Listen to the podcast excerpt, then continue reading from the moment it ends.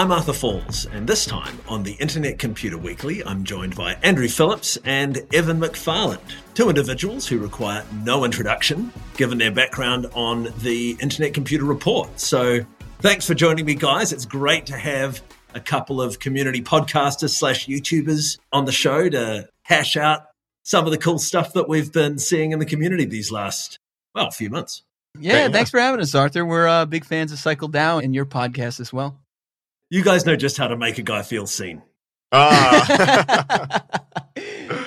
we appreciate the warm introduction too. so right now you guys are in New York. There's a whole host of conferences going on over there. So how about you give us an idea about yeah, about what's been going on? Yeah, well, we're super stoked that, you know, things are getting back to normal, you know, with physical conferences and, you know, getting back with all that. We have uh, NFT NYC coming up this week. Actually, it's tomorrow. So November 2nd is the first official day. And we're going to be doing a like gallery show with some of the Dfinity members, Liz Wang. They have an event called Iconic, and they're going to be displaying a lot of the NFTs that are on Entrepot. So we're pretty excited on that. And uh, yeah, that's what we're up to. Awesome. And do you guys have an NFT project yourselves? Yeah. There was a very famous artist that I've been friends with for the last few years. His name is Ludo, very famous street French artist. He's known for the rest in peace banking system, the BTC Flower. I'm sure a lot of people have heard about it. Anyways, he's launching a generative art collection called BTC Flower. It's going to be 2009 pieces for commemoration of the year Bitcoin was created. And we're planning on launching it, you know, with the Bitcoin integration with the internet computer. So we're really stoked on that. Uh, you can follow along updates on BTC Flower on Twitter. And yeah, we're going to have a couple of our pieces available to be seen at the iconic art exhibit. And is that going to go on the Entrepot Marketplace? Yes, it'll be on Entrepot Marketplace. Probably late November will be the time that it goes. There's some pretty cool stuff to do with this particular NFT. It's responsive to the Bitcoin price, am I right? Yeah, there's a lot of directions that it could be taken. So, one of the interesting things about Ludo is he works particularly with chimeras, which is like a combination of nature and technology in his case. And there's a lot you could do with that. But one of the themes, like we were trying to get across, is that Chimeras are usually randomly generated and come in all sorts of forms in nature. And what we're doing is creating all the variants of that in basically a species of all these flowers. And they have a lot of different characteristics, a lot of which will change, and people won't know which one they're getting initially. So it will bloom into your random flower. And then one of the big features is that all the petals blink, and the rate at which they do that, and they do that in green, is based on like the 24 hour change in Bitcoin's price. And that can be integrated into the Entrepot marketplace. Yes, we have some whizzes helping us. Obviously, you know Moritz. He's helping with the integration there. He's wonderful. So we have a really cool team. Just a lot of the early, you know, Dfinity guys getting involved and uh, helping along. Cool, awesome. It's interesting to hear that the Entrepot or the Toniq Labs NFT standard is able to support this kind of more advanced functionality. Yes, absolutely. Yeah. We actually just did a podcast on token standards and when we would expect to see like ERC20 style tokens happening on the internet computer, but you know, they're still working on those. What we're noticed is the Entrepot standard seems to have taken complete, right? There's not even any yeah. objection or anything yeah. to what the standard is. And Entrepot is just absolutely killing it. We're like super impressed. And I didn't expect to see such activity on the NFT side on Dfinity, but it's really kind of blooming and taking in shape. What's your thoughts on it too, Arthur? What's your take on everything? Yeah, Entrepot is incredible. The whole thing's home baked the whole thing comes from New Zealand. It's pretty cool. Yeah, look at that. I like it. Yeah, there's a lot of you know, amazing, amazing projects coming out of, of New yeah. Zealand. So that's really great to see. It's getting our like national pride really stirred up. Let's start by discussing what you guys have seen in NYC, and let's go on to further discussions of the community and the ecosystem in general. Well, we're trying to develop right now a bigger Dfinity community in New York City, in particular. It seems like a lot of them are popping up around we have a few good guys here to begin with. The ICME founder is in New York City. We met up with him, and then Human. Yeah. yeah, Human. We're just beginning to, I think, reach the phase where we're ready for conferences and meetups for Dfinity NYC. Yeah, I have been noticing though, even just in the broader sense, not just in the internet computer community, but I'm noticing a lot of like a lot of San Francisco folks from the crypto community. They're all heading to New York City. It came out of nowhere. I wasn't expecting, but uh, it was a huge crypto community forming over here. So definitely the scene is blowing up really big. We're stoked on that. I've been to all the NFT NYC conferences, so we'll never miss that one. But I'll give you more updates Yeah. through my tweeting and everything. Yeah, we got Uh, a three day bender coming yeah, up for NFT NYC, so we'll, we'll, we'll let you know after. a lot of very smart folks though coming here. Even a lot of VC funds are hanging out here. It's like they're in a new spot. And is there a lot of internet computer awareness over there? No wrong answers. I think they're few and far between. I have a funny story. My sister was just in a coffee shop in New York City, and you would never expect this, but there was someone with a Dfinity shirt, and she went and introduced herself, and it turned out it's the like the founder of NFT.com, and he's a huge Dfinity nut, and they're around here and there. We, we're finding folks, but there definitely needs to be a better way to get together the New York City community. So it's there, but you know, still few and far between. I think. Yeah, we're gonna have to revive the Dfinity meetup. We still Yeah. we, have, we had the Dfinity meetups from like 2017, but now you know ever since COVID you know happened, we haven't brought back. But you know what? We're gonna have to bring that back and uh, have a nice little event in the city. We usually do them around consensus time. That uh, the event in May of each year, so we might do something around that time. Cool. Yeah, I'm actually just about to head over to Switzerland to catch up with the folks in, you know, the beating heart of the beast and try and get a little bit more directly involved with Dfinity and hopefully do some events through Europe and then also come over to the States. So we'll definitely have to tee something up while I'm over there. Definitely. Yeah. Oh, we'd love that. And uh, exciting to see you, you know, doing some live events for Dfinity. That's going to be, we might actually have to fly out for that as well. we'll make an early trip. No, I'll come to the States. I'm thinking I'll jump on the whole touring bandwagon again. I mean, I think we did 65 events in 2018 and then it just dropped off a cliff. So I figure we should start really hammering these events. Yeah, for Yeah. sure. Now's the time. Yeah. Uh, everything's opening up. So I do think it's reviving. Yeah. We're seeing more live events. Yeah. Who's handling the events in China? Because I was really impressed with, I saw the Dfinity Foundation, they put out a video of the events that they had in China. I don't, you saw that one, Arthur? Yeah, I did. Yeah. You know, so they always had a solid relationship with Wangshan Group. And I presume that that is who they're leveraging to spin up their Chinese ecosystem and community.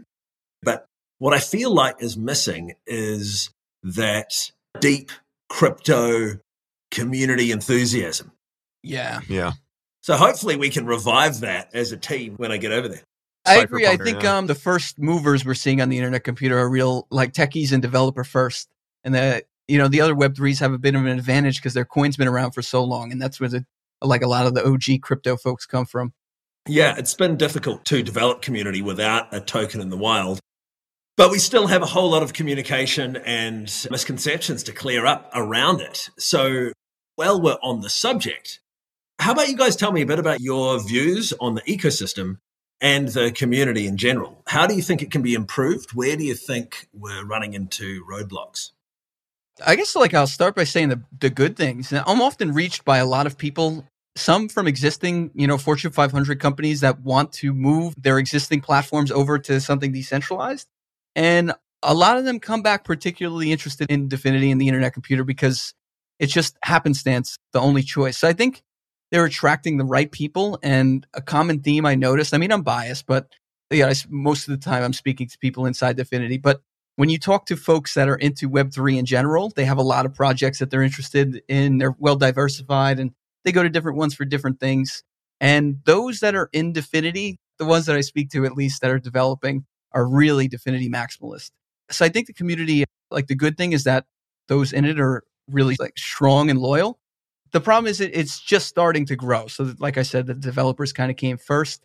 And for those outside the community, it's a big barrier to entry in because it's, it's like you said, the token launch at face value doesn't look like a good point of entry for folks. It's not a reason they're coming in. So I think it's just going to take a little longer for people to understand the bigger picture. Yeah, that sums it up, you know, really great. Yeah, I love the community developers that are building. They're very tech focused. Uh, yeah. because I did see that on their site, they published a list of grant recipients. There were over 100 grants distributed for some really incredible projects. This was on their Medium page. And it was the first time I got a sense of the depth and breadth of the developer community, but you really do not see that mirrored in the kind of, let's say, less technical community development. And that is a major issue that we need to resolve. Part of the reason I'm asking is because this is going to be material to the work that I do when I get to Europe. I mean, uh, yeah, what you said, it was super impressive reading that blog. I think there are over 100 definitely grants. And what's significant is kind of they're all on the smaller phase. They're, you know, they're all $10,000 grants, a couple 25,000 and Dfinity's been very sparse with their money so far. You know, they haven't given out a ton of grants, but there are a ton of people building regardless. So the growth that is there is organic. You know, that's beautiful to see. That's what I kind of mean when people are loyal. They're here for the right reasons. They're building because it's the best place to build. So that's what I'm seeing. One of my concerns actually is something that you mentioned earlier, and that is the maximalist tendency of the community. And part of the reason that's a problem is that it encourages this or it creates a slightly adversarial relationship with other communities that, for the most part, certainly the most successful, have managed to find a way to coexist and actually build on one another's projects. So this is one of my deep concerns about what I'm seeing. It's funny because you can cast it in two different lights. Absolutely fantastic to have hyper loyal community members. Problematic if they don't help you build inroads into other communities I think like the internet computer technically kind of wedges a divide between the rest of the crypto world. I mean, if you want to use AVAX or Solana or, or, you know, Polygon, you just go on your wallet and you change the place and user experience is largely the same and you use your swaps and do your familiar DeFi stuff. The internet computer is in a weird place where I think it's more so, if you want to call it a competitor, even though that might not be the best word here, it's more so a competitor to big tech than it is to the rest of the crypto space.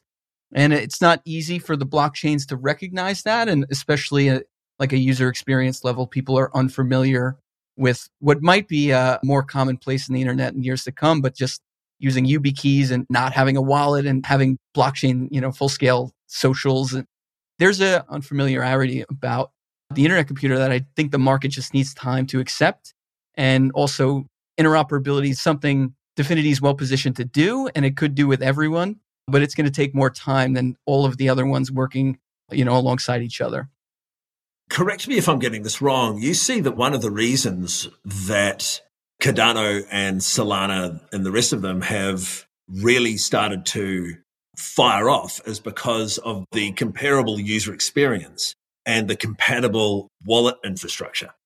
Well, I think it's partly that that has been around for years the you know people have become familiar with it and then the token holders of those original communities have been holding for so long and are already their own type of loyalists. Dfinity just came out you know a few months ago and is just beginning to use its first apps. So it might just be a wedge in, in familiarity and time will fix that. Okay interesting. My next question then is how do you feel the internet computer is best positioned alongside some of these other platforms. Solana itself is spectacular. I'm a huge fan. They did an incredible job of taking the work that Ethereum had done and expanding on it. Ethereum, we know with Ethereum scaling, it's going to be insufficient. No one's claiming that it is going to be sufficient to make Ethereum scale to what Vinay Gupta, way back in the day, referred to as web scale, what he considered to be necessary for broad adoption of blockchain platforms. That may even be an issue for Solana in spite of its spectacular performance capabilities. From this observation, it seems to me that layer two is going to be a fundamental part of the future blockchain ecosystem. Do you see Dfinity as potentially having a role to play there?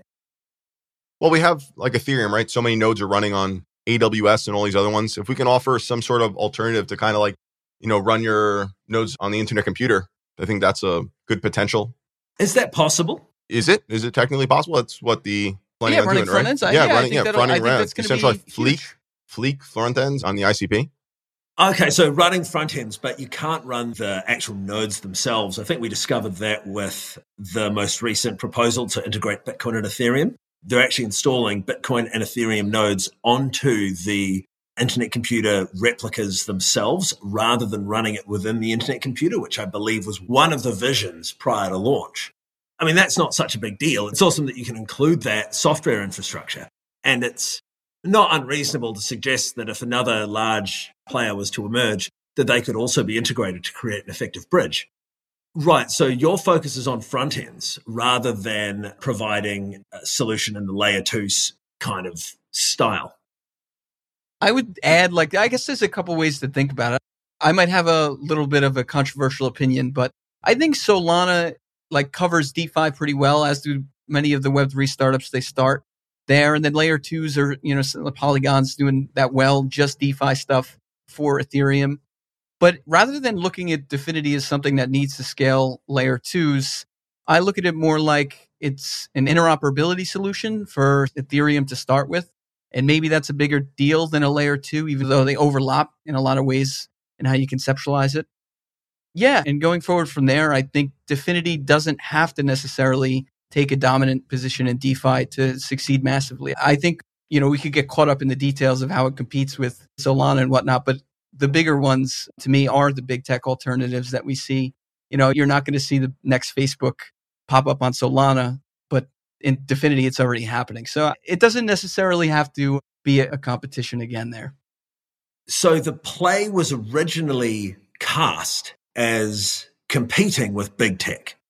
And somehow after the launch, I think probably because there wasn't a lot of interest from traditional application developers, the focus moved on to entering the blockchain ecosystem itself. And what you're suggesting is that we really need to go back to the roots of the pitch, the roots of the platform's differentiation, shall we say. And that was a decentralized alternative to big tech infrastructure. I mean, of course, I'm not the best person to make that decision. That's a whole Dfinity direction that Dfinity goes, but I think it's the merging of the two.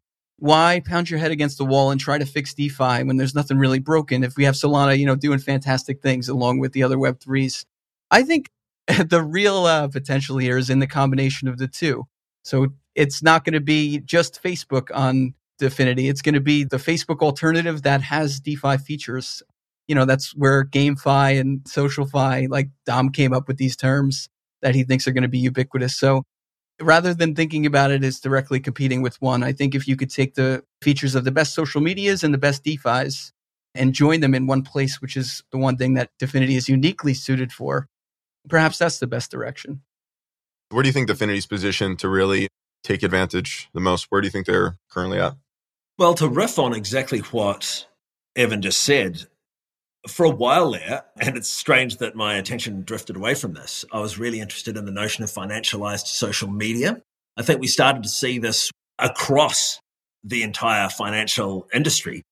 Think about payment platforms that use social media or just email addresses, for example. PayPal could be considered to be, I guess, a progenitor of some of these other platforms or other products. Venmo integrating with your email and Facebook these are payment systems that leverage the network created by social media.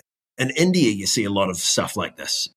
I'm trying to think off the top of my head some great Indian examples. I can only think of Paytm right now, but they have some really awesome microlending platforms that use alternative sources of data to assess creditworthiness, getting that data from people's social media. You know, for example, if you've got a large friend group, you can kind of derive some limited assumptions about a person from the size of their friend group and their activity within that friend group as it's represented online. Then, if you look at Robinhood and the tangential association with Reddit, so there's no direct integration between Robinhood and Reddit, but you do see the emergence of meme stocks from the interaction between those two products. The issue with that is that there's no way to prove your Robinhood activity on Reddit. They do give you the ability to tweet your trades. But if we could come up with some provable way for someone to show what their positions are on social media, we might be able to cut through some of the shilling and potentially some of the short seller behavior that we're seeing that's becoming endemic to the meme stock trend honestly, yeah, even like the microloan business that's been exploding. And yeah, I definitely see a lot of potential there too. Especially if you think about the challenges, and this is uh, something that Ethereum has been going after for a really long time. Omise was a major first mover in this space, and that was just banking the unbanked, right? Everyone's forgotten that that was a goal at one point. And mm-hmm. I mean, people gave up on it because we did not have sufficiently performant and flexible platforms to provide these solutions to emerging nations. But a large portion, a very large portion of the world's population has no access to financial services. Or even worse, the financial services they have access to are provided to them by parties like Western Union that take a 10% cut of each transaction. It's just absolute madness. So for me, if I'm just thinking financially, those are the opportunities that I see. And I feel like because we have a social component to Dfinity, we can learn some of the lessons that Venmo, PayPal, and Robinhood taught us and maximize on those by building from the ground up with this end state in mind with fully integrated products. Also, the native interoperation that is, you know, part of the design of Dfinity as a platform for hosting these kind of products. To me, that feels like an unexplored opportunity. Yeah, maybe this is the primitive that Dfinity is bringing about this whole intersection of, you know, social with DeFi, you know, combining those two to be able to create these platforms. Now, you were talking about that you need to have like credit worthiness on your social platforms, right? So, would there need to be a time period in which people actually create their social accounts, build that social credit worthiness in order to then incorporate the DeFi thereafter? Well, I mean, I think the two go hand in hand. So I think establishing a transaction history is going to be primarily important because you need to be able to show what your financial history is. But if you can then leverage other alternative sources of data, that becomes at least useful as a way to provide a deeper assessment of someone's creditworthiness. And that leads to deeper line of credit as well. How do we onboard these people though? Because we already have like Jack Dorsey, he's going to Africa. He has, you know, the Cash App and, you know, Twitter and all these other things. And he's kind of using Bitcoin as, you know, with like a lot of the layer twos, with, with, with the strike or whatever one he invests in. Anyways, he's going in big and he's kind of creating a little bit of social and, and DeFi. And obviously, Jack Dorsey has a huge name. You know, billions of people know who he is and he's going to these countries. How would Dfinity come in and like really shake that up? Like, what are you thinking? Well, the catch with Jack Dorsey is he doesn't strike me as a very smart guy. You're not supposed to say that kind of stuff, but we can say it. and I think it's pure chance whether or not he lands on a viable solution. And it's pure chance whether he successfully executes. And I say that stochastically rather than relying on my assessment of the man himself. Because yeah, he was successful with Twitter, but his relationship with Twitter is pretty Machiavellian, right? He doesn't come out of the Twitter story sounding like a very nice guy. And it's difficult to know if he really was the visionary that made it successful or just the most ruthless person in the room. Yeah, I don't know too much about Jack Dorsey thing. I just know that he has the payments platform with Square and the social. So I was just thinking, I don't know, I have to look into the history there. Past performance is rarely an indicator of future performance. And I've just seen a lot, I'm not going to like name names, although I'm thinking of a couple. I've seen a couple of major players make some really, really embarrassing investments based on obviously faulty market theses and technological theses. And so I'm very hesitant to assume that just because Jack Dorsey does have this history, that he's able to either see the future of this technology or even execute on that vision. That said, when we start looking at Africa, for example, we have seen the success of M-Pesa, which was a mobile payments platform that was feature phone based. If Dfinity could provide something that didn't go all the way down to the feature phones, but went to maybe just enclave enabled smartphones, we know that that as a technological piece has a much greater reach than the traditional financial infrastructure just because it doesn't require any labor to onboard people. And if we can use alternative sources of data to assess creditworthiness, we've removed another ongoing expense from providing financial services. We definitely have the technological capability to provide these services. The question is, will someone come along who has the ability to successfully execute some of these products? That's the open question. And all of these things are possible you can see the potential opportunity there. Whether or not you can do anything about it is a totally different story. What happened with Omise Go? So, you know, I remember it back in 2017, it was a lot of hype around it, but so they were trying to bank the unbanked. Where did they go wrong where they weren't able to execute? Was it the platform Ethereum wasn't capable of handling it, or what was the issue?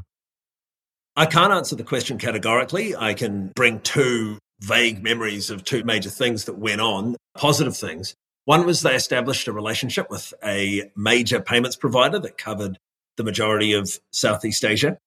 The other thing was they adopted and pioneered plasma chains. So they have scalable Ethereum infrastructure and they had at least a relationship with a major payments provider that already had an extraordinary customer base. But this brings us back to execution. We haven't seen them rise to the top of the financial services industry in Southeast Asia. So one must assume that something went wrong with the execution of their strategy in spite of having all this really great customer access and technological infrastructure in place. One of the major guys at Omise Go, Jeremy Lamb, he was a titan in 2014. He made a service on the counterparty platform called Vend that allowed you to mint your own tokens. It was one of the most elegant and easy to use products I've ever seen in crypto, like most of the counterparty ecosystem. And he really knows his stuff. So, yeah, there must be more going on here than meets the eye. But it does just underscore the difficulty of entering these new markets. Of course. Mm-hmm. No, interesting. I always like to look back in history of, you know, people who've attempted, you know, thing. We could definitely learn from it. I think internet identity in general is like one of the biggest things that blockchain claimed that it was going to solve since 2015. And I think like Dfinity's internet identity is a potential that like amongst this bank the unbanked, it just makes sense that you have identity anchors that are associated with the data on all your social and financial applications. So, I mean, you could protect yourself, your anonymity where you don't want those things to mix. But where you would want them to mix, you could learn way more about a person and verify who they are based on their socials you know, their everyday, day to day interactions. I mean, that, that being bound to your device, I think has potential to, to bank the unbanked, but also have general like verification. There's recovery systems that you could make based on like social systems and the governance mechanism. That's an untapped area that I think, yeah, I mean, it might start if internet identity could prove itself to be a successful verification for third party companies and stuff, then it'll maybe pierce that long time problem of taking people who don't have any characteristics except their internet access. It's a great point. Yeah, fantastic.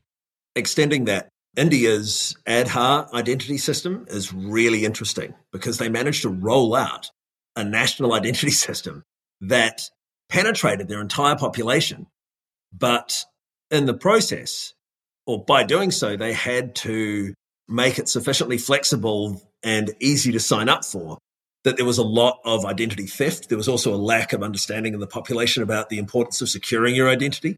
And so this has led to fraud being inherent to the Aadhaar identity ecosystem. And it weakens that identity just by nature. What would be amazing is if you could attach your Aadhaar identity to an internet identity and use that as an additional security layer.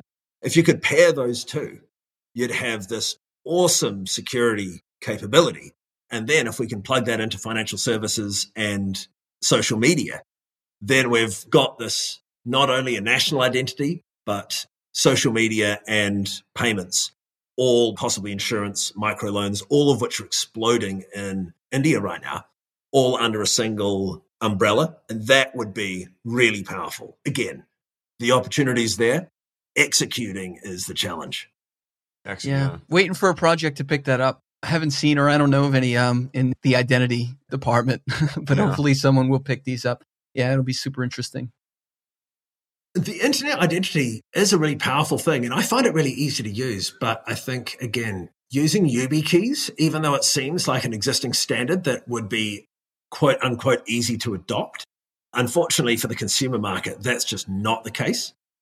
Using your phone is a different story, but using secure enclave enabled phones is a different story. But we, you know, we haven't seen that explode. So it's an open question about whether or not that will be the key piece of infrastructure that differentiates Dfinity in those markets. Yeah, yeah, big time. Social recovery is another thing I'm hoping Dfinity will be the first to tap into. I mean, it's never been done before. And even I have YubiKeys uh, like around and my wallet, you know, seed phrases. I still have anxiety that if I lose those, I'll lose everything.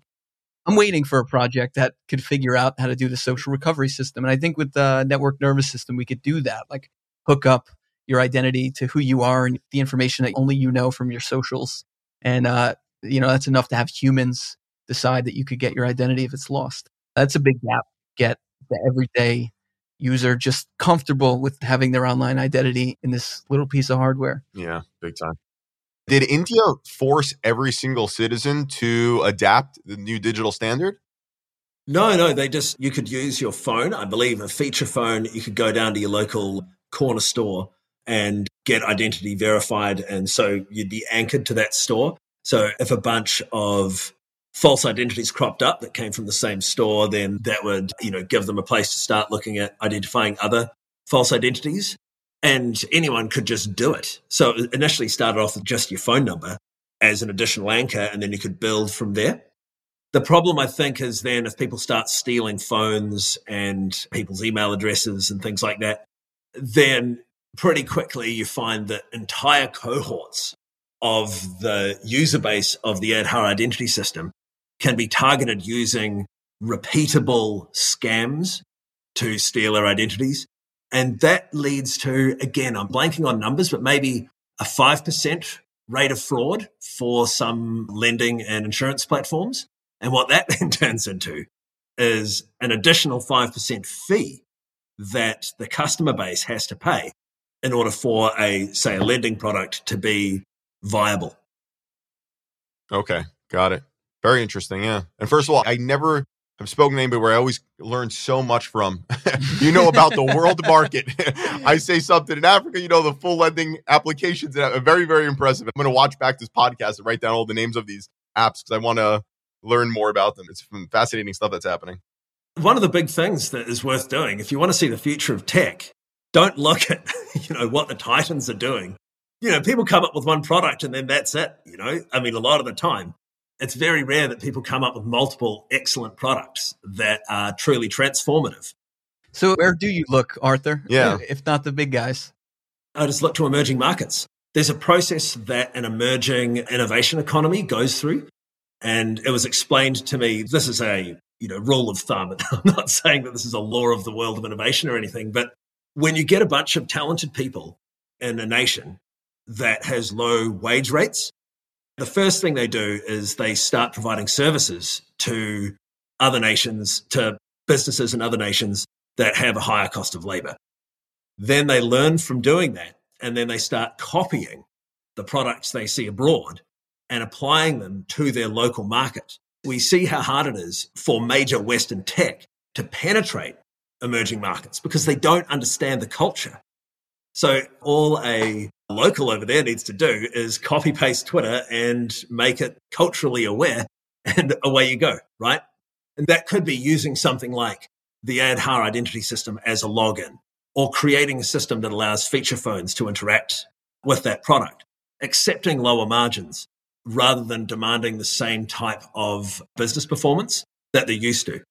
And then once that's been achieved, a culture of innovation and business savviness develops. And once that happens, then you get the ability to actually generate what we might call globally transformative products. I think we're just starting to see that happen in India right now. And if you want to know where it's going to happen next, it's Africa. So the place to look is Nigeria and Kenya. It'll probably take 10 years for us to see the kind of activity that we're now seeing in India with the explosion of unicorns over there that's taking place. Again, numbers escape me, but I think when I was there in 2018, there might have been 20 unicorns that had come out of the Indian tech space. And I'm just going to pick a number out of the hat and say there's 80 now. So it's accelerating rapidly, but it just never happens on your schedule. That's the thing. People want to say, yeah, oh, I've identified this. I'm going to go over there and be part of this emerging tech ecosystem. But it just doesn't happen like that. So mm-hmm. no, I yeah, I never quite thought about it that way. Yeah, we got we got to put more f- like resources and funds towards these developing nations over there. Yeah, and you know, look for a five year horizon. I actually uh, just did a podcast with a Nigerian fellow from my current company, Mysterium, and like he focuses on digital literacy. What he said word for word, he's like, we have all these talented Nigerians in all these different areas, and they literally are just missing a good internet connection. And I think that was the dream of Dfinity, right? Like anyone could build a fully scalable internet service with just a Surface Pro. Yeah, but what you also need is the culture, the business culture, the startup culture around that. So one of the big issues with India is they have a caste system that's completely unfamiliar to us. So people often just want to have some degree of social mobility. And that social mobility, we think of that as being purely financial. But over there, it means being respected. And getting a job at Google is a way to do that. But that sucks a lot of talent out of the innovation space. So that's the other catch, right? Is there's all these like cultural peculiarities that need to be taken into account if you want to go and develop a community and an innovation ecosystem in a new nation that is not of your culture. Because we all have the colonial mindset, you know? Yeah, well said. to bring that back to understanding where we can apply products, if we look at what has worked for innovators in those emerging economies, we can start to get a sense for what might be possible if we can tailor it to our culture and our environment. So that's where I get the idea of financialized social media. Mm, gotcha. Do you see any places right now where, particularly in Dfinity, communities are building that have a lot of potential geographically? I'm funding a team in Nigeria and they're doing some kind of interesting stuff. I'm essentially just paying to have them skill themselves up in Dfinity. They're working on an NFT marketplace. Wow, nice. nice. That's great. Yeah, we'll, we'll see how it goes. Again, that fits that imitative innovation model, taking something that's worked somewhere else and reapplying it at home. That's a perfectly sensible thing to do rather than try and build an entirely novel set of products from scratch. So, finding a way to interface with these other nations and these other cultures is the big challenge. I mean, look at all the work, taking this back to China, that's gone into building up the Chinese ecosystem. That has taken place over the course of at least five years, probably the better part of a decade. And, you know, it started way before Dfinity ever launched, probably before Dfinity was even conceived of. Dom was doing it, Joe Lubin was doing it, and it's paid dividends. But it took that long and that much concerted effort huge concerted effort to succeed over there. And even then, you know, the internet computer is the subject of major events over there, but we're not seeing that reflected in the price. So, whatever's happening, we're not effectively communicating with the investor base over there. So, in spite of all of that work, it's still a deep challenge. Yeah, that's one of the biggest things. I always seek to understand more. I know it's a communication challenge. I tend to gravitate towards the more technically interesting projects. And it's always, uh, you know, I'm, I'm a communicator on their behalf. And it's like, it's the toughest thing. What's your strategy? I mean, you were the director of communications over at Dfinity for a while, right? Honestly, if there's one thing I learned, it's that when you go and you talk to a room full of people and they all clap and they love your really technical presentation, you know you were talking to the wrong room of people. You want to be talking to people who really have a hard time understanding and you want to be winning them over with messaging that fits with a new group, not people you're familiar with and not people who provide you with constant positive reinforcement, which is what we all gravitate toward. Mm. It's what we feel like tells us we've done the right thing. You know, is when people tell you that they liked your presentation, etc. Well, I think we're in the right place if that's what we're going for. no, honestly, though, that's exactly the case. You know, you want to be communicating in places where it's hard to get a good reception. And then just winning over a handful of people in the room is far more valuable than standing up in front of a group of cheering internet computer maximalists and then patting yourself on the back. I mean, you've done very yeah, you just little. described us. Yeah. Sorry, Arthur. yeah, it's an extraordinary challenge, but every day is a new day and we all have a responsibility not only to the internet computer but to ourselves to take on these challenges. It's incredibly rewarding when you succeed and build out these cool networks. You meet incredible new people. You learn so much That's the way to succeed in communications. The harder way is almost always the best, but it's often not the one that you want to really gravitate toward. And it really can wear you down. Yeah, I like that. You don't hear it often. I guess it makes me feel better. It is okay just to have that small group of quality developers that like you over the uh, Twitter shill crowds. Yeah, completely. Well, anyway, so we've covered a lot of ground here, and I've wound up talking a whole lot more than I really intended to. Is there anything else that you guys want to add to the conversation before we wrap this up? I'm personally good. It was a great chat. Always a pleasure chatting with you, Arthur. I'll say. Yeah, yeah, same. It's been way too long. I'm looking forward to getting over there and hanging out. Yeah, absolutely. yeah, yeah. Get the events going over here. It'll be it'll be a blast. Okay, cool. Well, let's wrap that up. Let's stay in touch, and I'll drop you a line when I get stateside. Beautiful. Have a good one, Arthur. Sounds Pleasure, great. man. Thanks for having us on. Thanks. The Internet Computer Weekly has a sister newsletter featuring news, project updates, interesting tidbits, and reading that come up over the course of the week.